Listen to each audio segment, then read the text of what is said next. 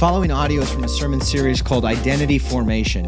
As we study through the book of Ephesians, our aim is to get an understanding about what is most true about us when our identity is found in Jesus Christ.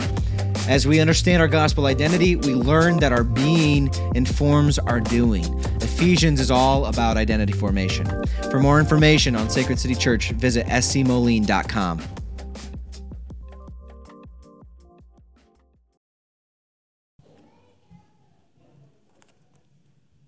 Hear the word of the Lord from Ephesians 5 21 through 33. Submitting to one another out of reverence for Christ. Wives, submit to your own husbands as to the Lord. For the husband is the head of the wife, even as Christ is the head of the church, his body, and is himself its Savior. Now, as the church submits to Christ, so also wives should submit in everything to their husbands. Husbands, love your wives as Christ loved the church and gave himself up for her, that he might sanctify her, having cleansed her by the washing of water with the word, so that he might present the church to himself in splendor, without spot or wrinkle or any such thing, that she might be holy and without blemish. In the same way, husbands should love their wives as their own bodies. He who loves his wife loves himself, for no one ever hated his own flesh but nourishes and cherishes it, just as Christ does the church, because we are members of his body. Therefore, a man shall leave his father and mother and hold fast to his wife, and the two shall become one flesh. This mystery is profound, and I am saying that it refers to Christ and the church. However, let each one of you love his wife as himself, and let the wife see that she respects her husband. This is the word of the Lord. Uh, if you've been with us over the course of the last year, you'll know that we have been uh, slowly going through the book of Ephesians, going verse by verse, chapter by chapter. That's typically how we do things at Sacred City Church, um, preaching exegetically. And we have been spending time in the marriage section uh, of Ephesians chapter 5, where the Apostle Paul, speaking to the church in Ephesus, is addressing husbands and wives specifically, how the gospel carries implications in that relationship. And for the last couple weeks, we've been taking the scenic route through these 10 or 11 verses. Um, we, we've been looking at the posture of marriage. We've seen how the, the, the, posture of marriage is that of honoring, where husbands honor their wives by loving them in a self sacrificing kind of way that is given. Uh, they, they give themselves over to her so she might live, that she might flourish. And wives honor that sacrificial love by submitting to their husbands as if in submission to Christ. And so there's this, this posture of, of humility and honor in the covenant of marriage. And last week we talked about the purpose of marriage, that God brings us into this covenant uh, with another person so that he would make us holy.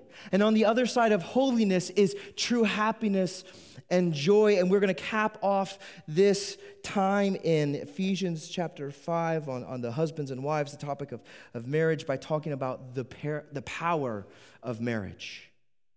We're, we're asking the question what fuels this mutually honoring and holiness promoting union? What, what drives it? What, what fuels it? What makes it work? What is the power behind it? Now, the reason we have to ask this question is because this kind of God honoring marriage, that, that of honoring and, and, of, and of pursuit of holiness, doesn't happen by accident. It's not a default thing that you, get married and all of a sudden you're sent on this trajectory. It's not a fluke. It, it takes, takes a real kind of work, it takes some intentionality behind this because marriage, when you think about it, marriage is essentially taking two sinners and having them live in close proximity for the rest of their life. Right? You're sharing a house, you're sharing the bed, you're sharing your bodies, your money, your calendar, what you do with your time, your, your parenting responsibilities, and all the other household responsibilities that are necessary. That there, there are so many things that in marriage now get overlapped and intertwined where yours is mine and mine is yours. And when you bring two people who have this natural self preoccupation with themselves, it will naturally cause tension, right? Now, romance might make it float for a little while. But it won't last forever. The honeymoon phase will come to an end. The once cute quirks that you found so endearing and so charming suddenly start to annoy you. You look at the dirty dishes stacking up, not in the sink, but on the counter next to the sink, and you say, Come on, get with, like, how hard is it to move it from there to, to the dishwasher? You see the pile of clothes stacking up on the floor. You can't really determine if they're clean or you're dirty. And you say, Come on, I just want a clear pathway to my bed. You get into things of finances, the differences and opinions where one of you has a tendency to oversave, while the other one likes to overspend. And there's this conflict of what are we going to do with our money? And, in my opinion, I, in my mind, I'm right and you're wrong.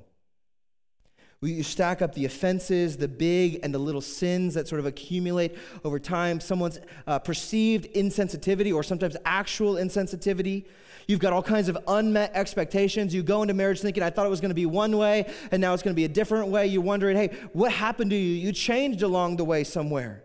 You've got a, a, a myriad of differences of opinions, uh, hurt feelings. You've got the distractions of, of technology usage that's interfering this face to face relationship that, that you're meant to have. And so there's all of these things that are, are leading into tension and conflict and potential problems within the relationship of marriage. These big and little sins sort of ding away, knock away, kind of are chipping away at the integrity of this relationship. When you put two selfish people together, which, listen, I don't have to know you very long to know that you're selfish. We're, we all have this, this internal selfish bent that's just operating in our sort of natural tendencies. And when you put two selfish people together, conflict is inevitable because sin happens. At the end of the day, like, e- even in our redemption in Christ, we are still saints who have a sin problem. But the thing is, how you respond to that sin, how you deal with this give and take in, in the context of marriage will determine if your marriage will make it for the long haul. Now, unfortunately, there are two natural and very unhelpful responses that, that we've sort of just gravitate towards in our natural bent of things that maybe we've, we've seen it um, uh, imaged for us in, in, our own upbringings or seen our parents and how their marriages worked and, and, we sort of adopt those and kind of those become the expectations that we have. But but whatever it is when when this the sin issues arise when we start to clash and enter into conflict we tend to go into these two unhelpful responses. First one right? You sense conflict coming on. What do you do? You lace up them boxing gloves. It's time to fight. I have got to fight for myself, right? Some of us have seen this as, our, as a kid, right? The, the context or the, the, the climate of our home, our household growing up, just saw mom and dad going back and forth at each other. In fact, that, that's one of the ways we think that's what it looks like to love one another is to have this constant fight, uh, uh, uh you know, underway.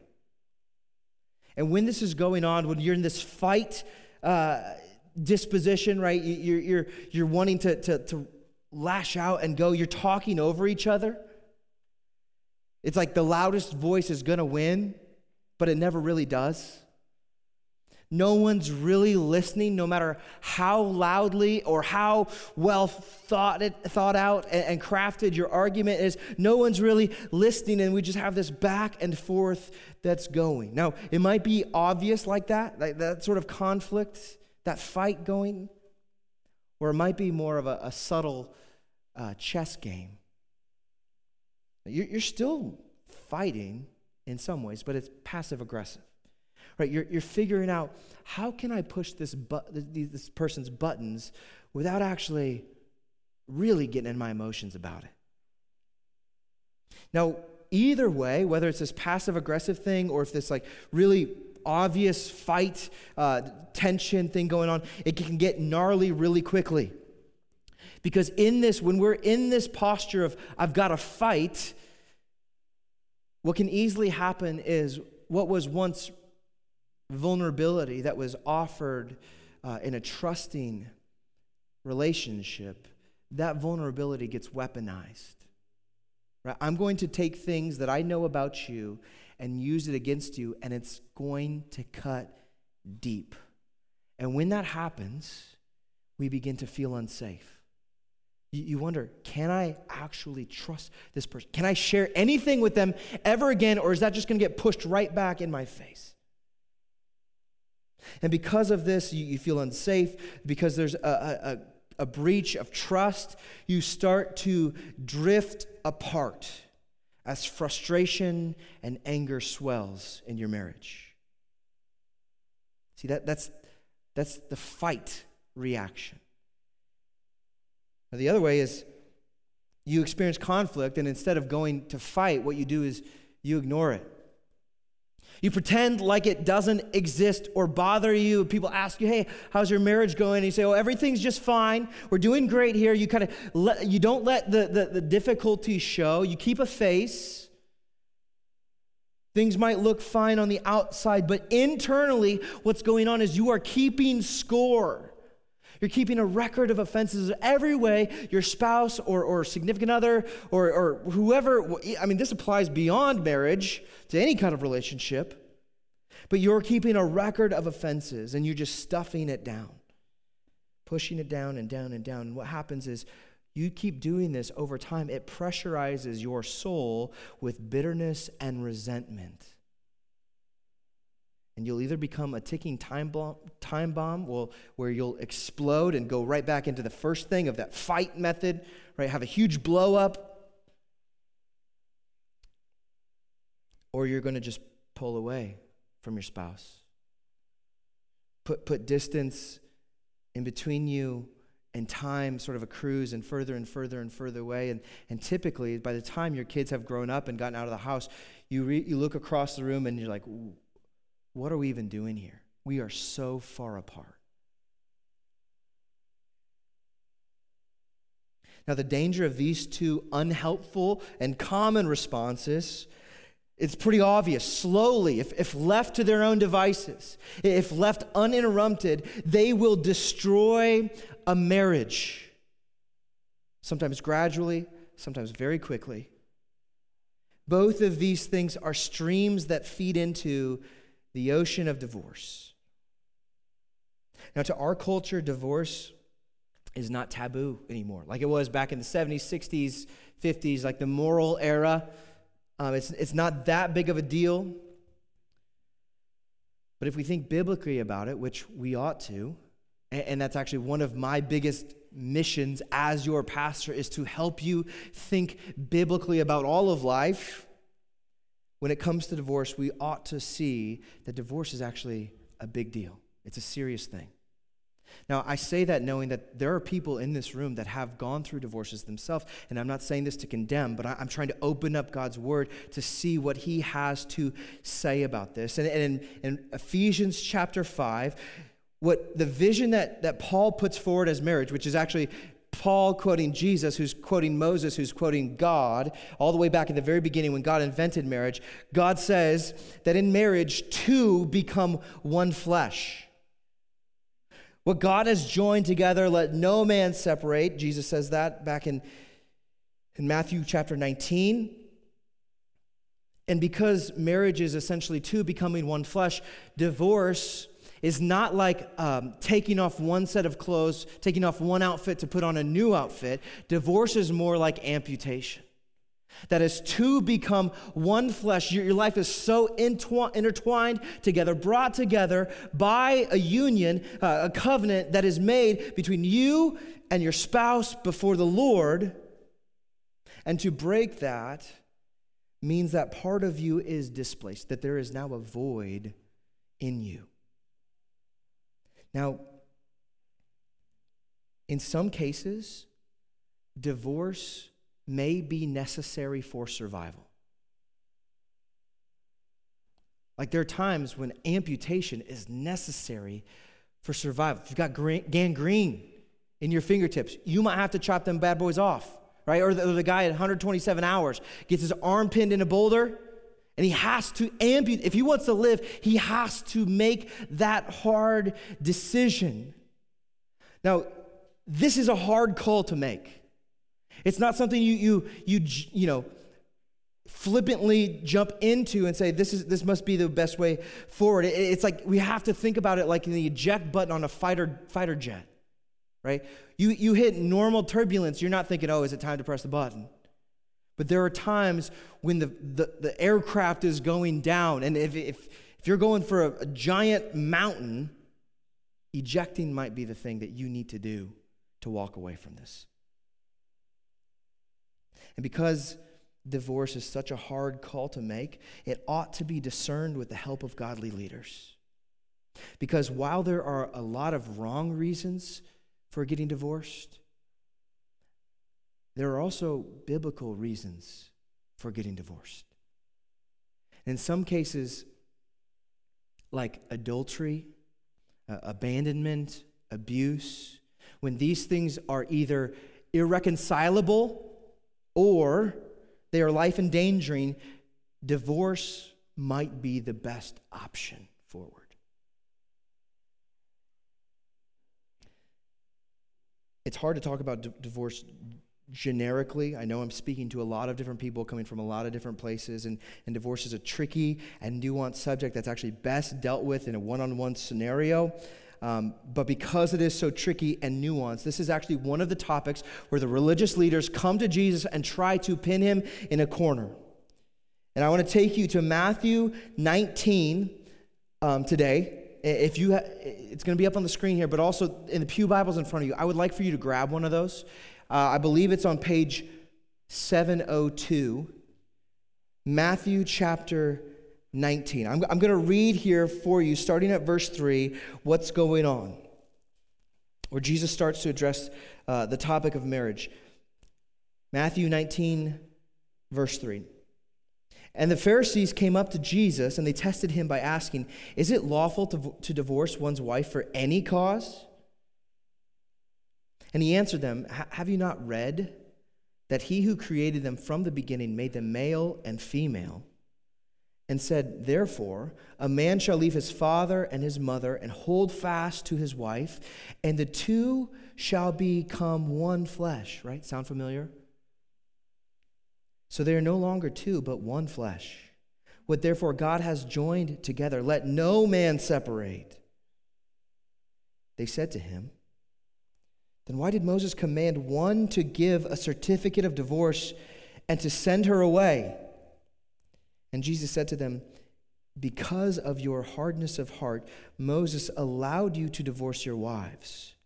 But from the beginning, it was not so. And I say to you, whoever divorces his wife, except for sexual immorality, and marries another, commits adultery.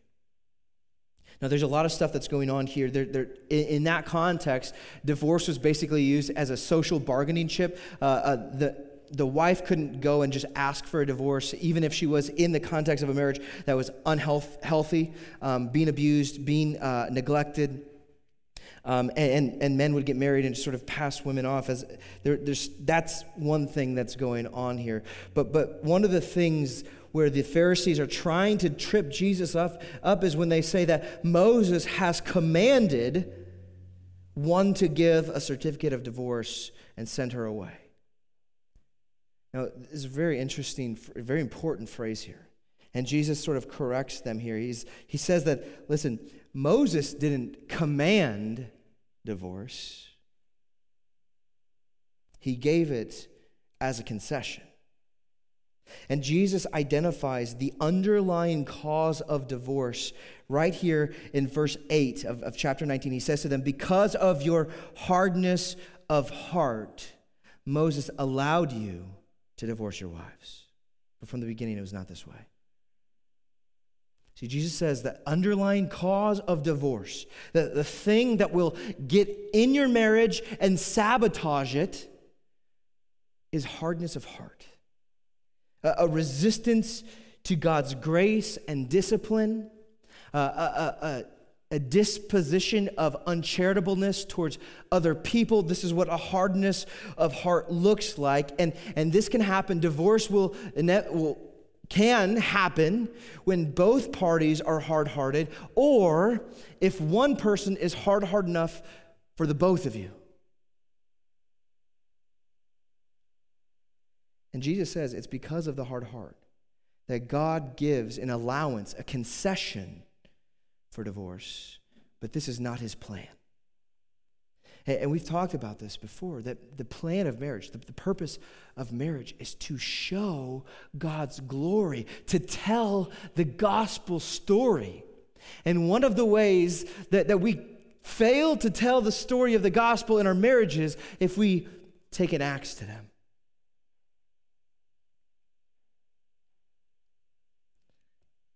Now, we, we, we we went into the deep end here of talking about marriage, right into talking about divorce. But the reason is because this, this heart issue is what's driving, what's, what's moving us towards this end. We have, having identified the issue, we have to ask this question now.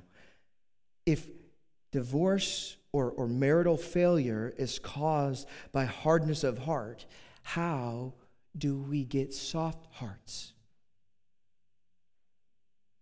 And it's interesting because before this week, I've never really seen this here in Matthew's gospel, but the answer is actually found in Matthew 18, which precedes this discussion, like directly precedes uh, this discussion of, of divorce.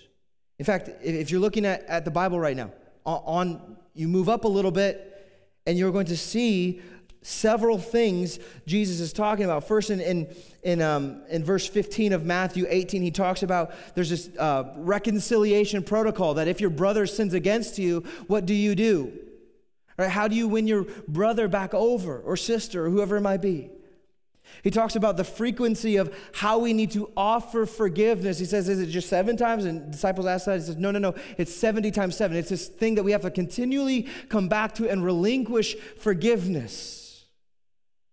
And then he sort of caps off Matthew 18 with the parable of the unforgiving servant. And you might be familiar with this. It's not one of Jesus' more popular um, parables, that's for sure.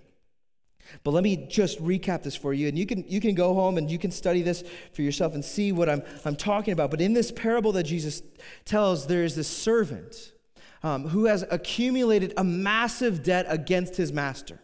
Huge debt. We're talking millions of, of whatever dollars or currency that they're using at this point. He, he's amassed a large sum of debt against his master. And he knows that he's indebted to his master. And he goes and he pleads with his master because if he doesn't pay this debt, he's going to be thrown into prison. He's going to have to work off this debt. He's going to be separated from his family. It's going to be a whole big mess. And he goes to the master and says, Will you please just give me some more time? I, will pay you back. I'll get it together. I'll, I'll, I'll get you what, you what I owe you. And this master is moved with pity. It says he has compassion, he has pity for this servant, and he forgives this huge debt just like that. I mean, can you imagine? Like having this kind of debt forgiveness, all your student loans, your mortgage, uh, whatever credit card debt, whatever kind of debt you've, you've acquired over the years, your, your lender's looking at you and say, you know what, I've been moved with compassion and we're just going to let it go.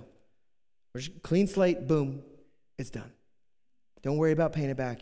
You're fine. So the, the servant experiences this kind of radical and huge forgiveness. And moments later, whether it's a day or a couple weeks or whatever it is, there's this scenario that follows up where he is with one of his peers, a fellow servant, and he has him in a chokehold, threatening to throw him in prison, taking him to court over what is comparatively nickels. Say, Give me what's mine. We see a complete lack of forgiveness. He's unable to pay forward the forgiveness, the radical forgiveness that he's experienced from his, his, his master to his fellow servant. You see the stinginess. This, it, what is it? It's a hardness of heart. He's withheld that forgiveness which he has personally received first. And so the king or the master, he hears about this and he is, he is not happy. In fact, he takes that unforgiving servant and says, Listen, um, that deal where I wiped it away, that's off. You still owe me. And in fact, I'm going to throw you in jail. And so the whole thing flips over where this guy had experienced this radical forgiveness to now it's being whoosh, sucked away. Now, Jesus gives this warning at the end of it. And this is probably why this is not as popular of a parable uh, as some of the others, is because at the end of chapter 19, Jesus says, or excuse me, chapter 18, he says, after, after telling the story, he says, So also my heavenly Father will do to every one of you if you do not forgive your brother from your heart. In other words, he said, if, if you don't pay forward the forgiveness which you have received from your heavenly Father, your debt now comes right back into your lap. Now, we would look at this unforgiving servant and say, How stingy, how foolish of this dude. Yet we do this so often in our own relationships, whether within the context of marriage or with our friendships, our missional community family, people that we work with. We hold on to these small debts that comparatively shrink in comparison to the debt that God has forgiven us from.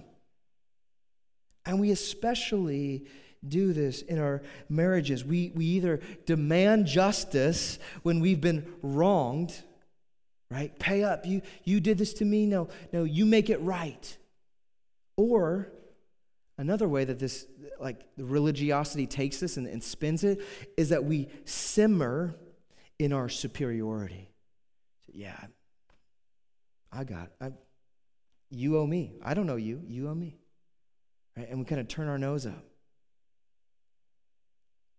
Yes, it might hurt when we are sinned against. It's going to happen in the context of marriage, and it might cut deep and it might carry a long lasting effect. That, that's part of what it means to live under the curse, that there are, there are sins that will hurt us. And I'm not saying that we minimize them or downplay them or rush into reconciliation without doing some of this hard heart work I'm not advocating for you to be a doormat or a martyr within your marriage where you just sort of lay down and take it. But if we are stingy with our forgiveness, we are following in the steps of the unforgiving servant. We're acting in that moment as if we are oblivious to the, the radical forgiveness and, and total forgiveness that the Heavenly Father gives towards us. Isaiah 1 says that though our sin was like scarlet, he has washed it white as snow. That's, that's part of the language of Ephesians 5 and verse 26, where Jesus talks about washing his bride with the water of the word. The crimson stain is washed clean. And in the gospel, we have this complete and thorough forgiveness. It says, as far as the east is from the west, so our sins have been removed from us. In the gospel, this is what we sit underneath the forgiveness of God for our own sin.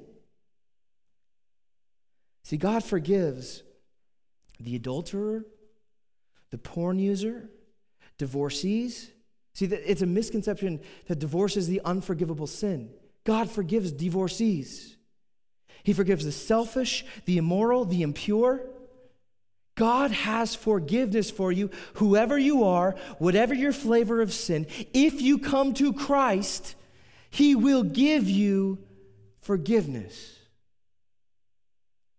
In fact, the only kind of people that Jesus forgives are those who are undeserving.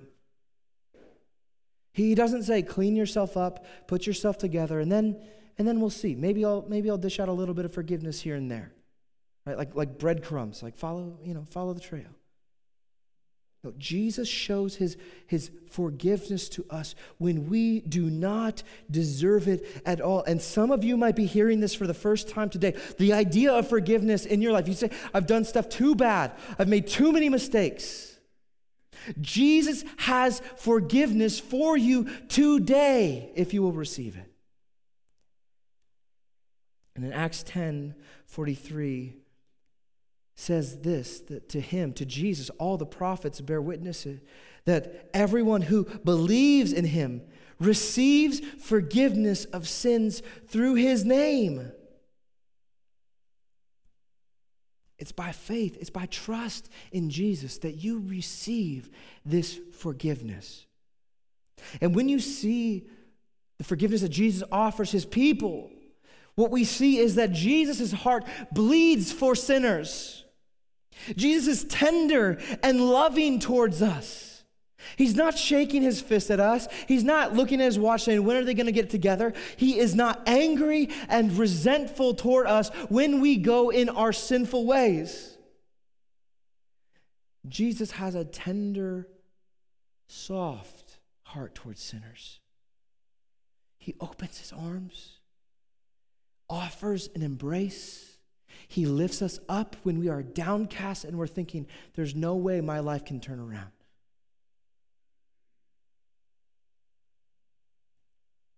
When we experience Jesus' tender heart towards sinners, it softens us. When we experience the tenderness of Christ, we become tender Now, there, there are two ways that, that this begins to have an effect on us. One, when we see Jesus' tenderness, we're told that his kindness leads us to repentance. So the sinful things that I, I used to do, that, that were hopefully are, are more and more in my rear view mirror, what, when I experience the forgiveness of Jesus, those things, I turn away from those. I collapse in the arms of our merciful and gracious Redeemer and King. I, I give myself to Him, forsaking my self centered ways and the ways that compound brokenness in my life. And instead of walking that way, I walk in the light as He is in the light. That's what repentance looks like. It's an about face, about turn. I was walking this direction, and now Jesus had wooed me into this new way, the path of righteousness.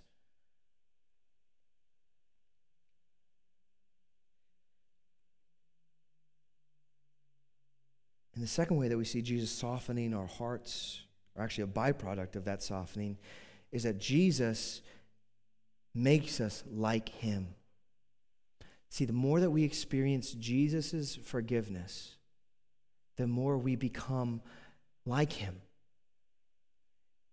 We become kind, forgiving, gentle, patient. In fact, that's one of the reasons this is actually the reason why in Ephesians chapter 4, right at the end of that chapter, Paul says, and this is, this is sort of like a governing statement that, like that, that, that informs the rest of the Ephesians. He says, Be kind to one another, tenderhearted. Interesting. Soft heartedness, tender hearted, forgiving one another, as God in Christ forgave you. See, when, when the gospel is at work, we are becoming increasingly like Jesus in his kindness, forgiving, uh, and gentleness and patience. And we see this especially demonstrated in marriage, where we, we create through the gospel this intimate ecosystem of grace and forgiveness and love. And in this, we see that a godly marriage is marked not by an absence of sin but by the presence of forgiveness when sin arises. See, that, that, that is one of the determining factors of is your marriage a godly, Jesus honoring marriage? Is, is, is there forgiveness there? This is a major key, as DJ Khaled would say. This is crucial. And every time you forgive your spouse, you are telling the gospel story of a faithful groom who forgives his bride over and over and over again. See, this is what our marriages are meant to do. It's made, to tell a story. In fact, that's why Paul has th- this conversation about marriage, about husbands and wives, so intertwined with Christ and the church. You see it all the way through Ephesians chapter 5. Forgiveness marks a gospel marriage. Now, some of us might object here. Forgiveness? Come on. You don't know my spouse. You don't know what I have to put up with. You don't know how badly they've sinned against me. And that might be true. They may have really hurt you. They may have inflicted wounds on your heart that are really hard to bear. And the idea of forgiving them, uh, of relinquishing that, seems too hard and too costly to let that go and to forgive them. But here's the reality of forgiveness forgiveness is always costly. The offended party will have to unfairly absorb the cost. It's exactly what Jesus did for us. See, Jesus absorbed the due wrath of God for our sins. There's nothing fair about the gospel. Like, like Jesus did something that we did not deserve at all. And he willingly gave himself over. And it cost him everything. It cost every act of obedience through his life here on earth. And it ultimately cost him to pay the ultimate price in his sacrifice upon the cross. And Colossians 2 says that he was nailed to the cross. While he was nailed to the cross, he canceled our record of debt that stood against us and its legal demands. It's gone. He took it upon himself, it cost him. Forgiveness is costly. And again, there might be an objection. It's like, well, if, if I'm gonna if I'm gonna you know put that out i, I, I got to make sure that this person that i'm forgiving has actually changed before i can forgive them I, I got to make sure that they're kind of taking steps in the right direction before I relinquish that sort of unforgiveness that I'm holding on to. And thankfully, that is not how Jesus treats us. Because it was while we were yet sinners, Christ died for us. He didn't wait for you to turn your life around. He didn't wait for you to get it figured out a little bit. It was while you were an enemy of God that he lays down his life and pays the cost. There are no prerequisites to Jesus' forgiveness and grace, which is why grace is for undeserving people exclusively. You, you cannot earn it. You cannot work your way into God's forgiveness. The only way that you can lay hold of this is through faith and trust in Jesus. See, this is the good news of the gospel that we don't deserve any of this, yet Jesus gives and gives and gives. This once and for all sacrifice that works through all of our life, through all of eternity. And in the gospel, all of our sins are like stones that are cast into the ocean of grace. God washes over them, never to be seen again. And this gospel grace, when we see Jesus' gentle heart toward us, creates soft and tender hearts toward God and towards other people, especially our spouses. See, if you want to have a soft heart, if you want to keep your heart from growing hard, you have to hold fast to the grace of Jesus because he is holding on to you. You have to keep the reality of your forgiven state at the forefront of your mind. See, if you are in Christ, the thing that is most true about you is that you are forgiven in Christ. You stand, on, there, there is now Therefore, now no condemnation for those who are in Christ Jesus. That is what's most true about you.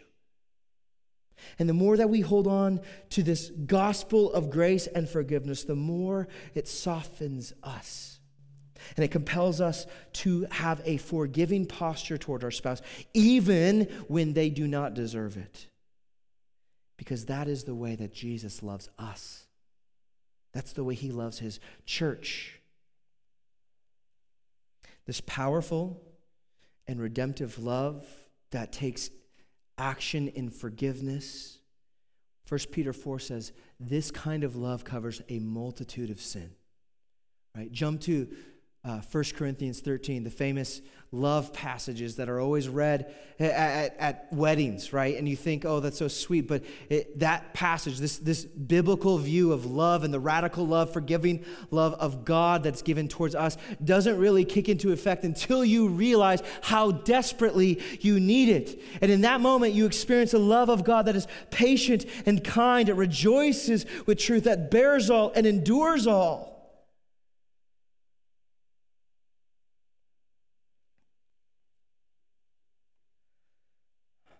This is the kind of love that we've been loved with in the gospel. And this Jesus centered love that we offer one another in marriage honors God.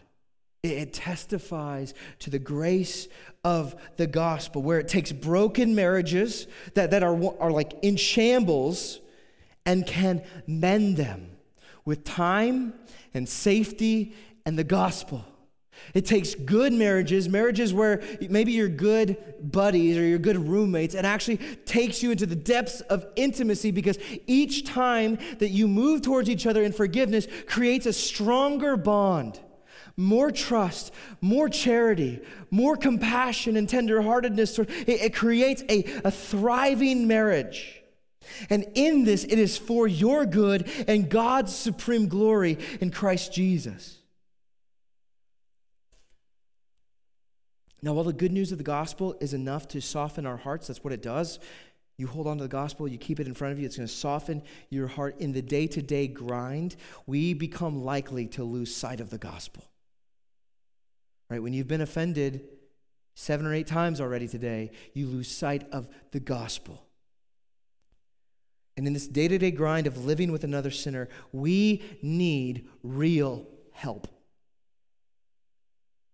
Because what God calls us to do in marriage, to love like this, to forgive like this, is beyond our own natural ability.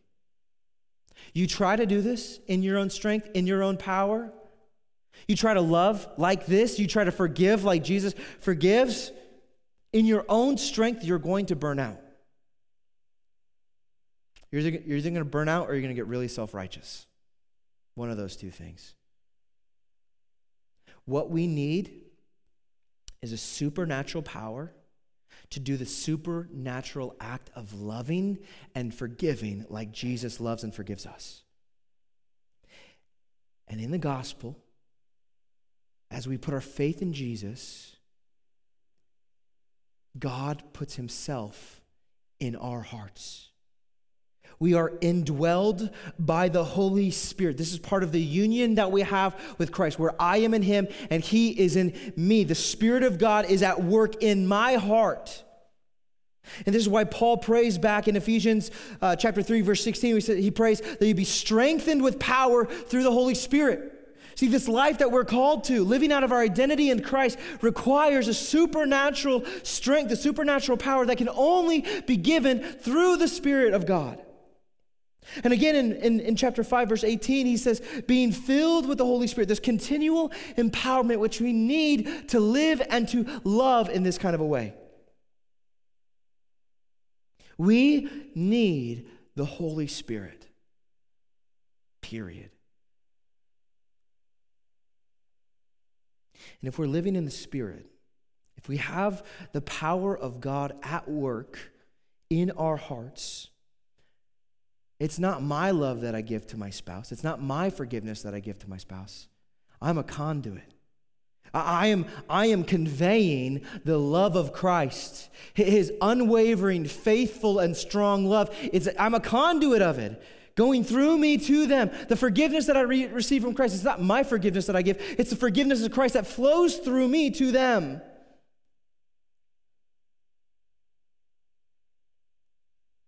This is the work of the Spirit in our life. We're drawing love and power and energy straight from the source.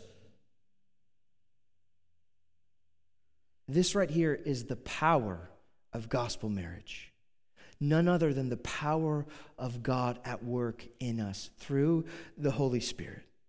When God is at work in both the husband and the wife, you start to see beauty unfold where marriage hits stride and flourishing takes place. And as the Spirit dwells in us, He's continually pointing us back to the reality of the gospel of our forgiveness. No matter how many times we stumble and fall, no matter how many times we fail, whether in marriage or in other places in our lives, there is forgiveness for us. We are underneath a waterfall of God's grace. It just continues to wash us over and over. And it does. We become a fountain of living water, dishing that out to others as well. It enables us to love like Jesus loves, to bless, to love, to serve, to forgive. And without the gospel, without the power of the Holy Spirit, marriage will always be less than what God intends for it to be. But when we lean into the gospel, when we realize the presence of the Spirit at work in us and through us, marriage becomes a theater for God's gospel. It puts the love, forgiveness, the beauty of Jesus on display. This is the power for gospel marriage. It's the gospel and the work of the Spirit. And as we come to the Lord's Supper today, it, it, it, this is a way for us to step into the drama, right? This, this grand narrative that God has been telling of how He has purchased for himself a bride. He, he makes her holy and clean and will one day present her in splendor and beauty. See, we are stepping into this drama every time we take the elements. It's a reminder the bread was Christ's body broken for us and our sins, his blood shed to cleanse us so that we would be made white as snow. See, it brings us to the sacrifice, to the forgiveness of Christ at the cross. But it also, as we bring the elements into our body, reminds us of the supernatural power which God provides for us, working in us and through us. So as we leave, we do not leave alone, but with the presence of God at work in us. So as you take the Lord's Supper today, step into the drama. See the forgiveness that's available to you in Christ, whether it be for the first time or for the bazillionth time. And take and know that Jesus loves you and laid down his life for you. And then he has resurrected you. You've been raised with Christ, and the power of God is at work in you now for your marriage, for your relationships in missional community, on mission. God is at work. This is the power of God in us. Let's pray. Father, we love you. And the reason that we love you is because you've loved us first. While we were wayward, while we were off doing our own thing, while we were just sort of swallowed up in, in pride and self interest, um, we were navel gazing. You looked at us in our wretchedness and you set your love upon us. You sent your son, your beloved son, to be the sacrifice, the true Passover lamb, the one who takes away the sins of the world. And so, God, we are grateful that in the gospel, our sins, that when we have professed faith in Jesus and trust, trusted him, and we've, we've professed our allegiance to him, that you have removed our sin from us as far as the east is from the west. Every sin has been placed upon him and was nailed to the cross. And so now we stand as your redeemed children or, or as your redeemed bride. And we are waiting for the day where you deliver us out of, of this, this momentary brokenness, this futility that we experience on this side of eternity, and bring us into the new heavens and new earth where we will shine. As your radiance hits our face, we will reflect your glory. Without spot, without blemish, without wrinkle, we will be beautiful in Christ once and for all. And would that story be reflected within our marriages, God? Would you give us, give us what we need in this church, whether, whether marriage is on life support, whether it's a good marriage and we're hoping that it needs to, to move into to a season of greatness? God, would you bring a season uh, of marital growth? Uh, of flourishing, of strengthening our marriage. I know the enemy, one of the top things on his priority list is to undermine and to cut down any kind of godly marriage that exists. So, would you protect us? Would you give us your spirit to live into this calling? And would it bring honor to your glory and your fame and your name? It's in Christ Jesus we pray. Amen.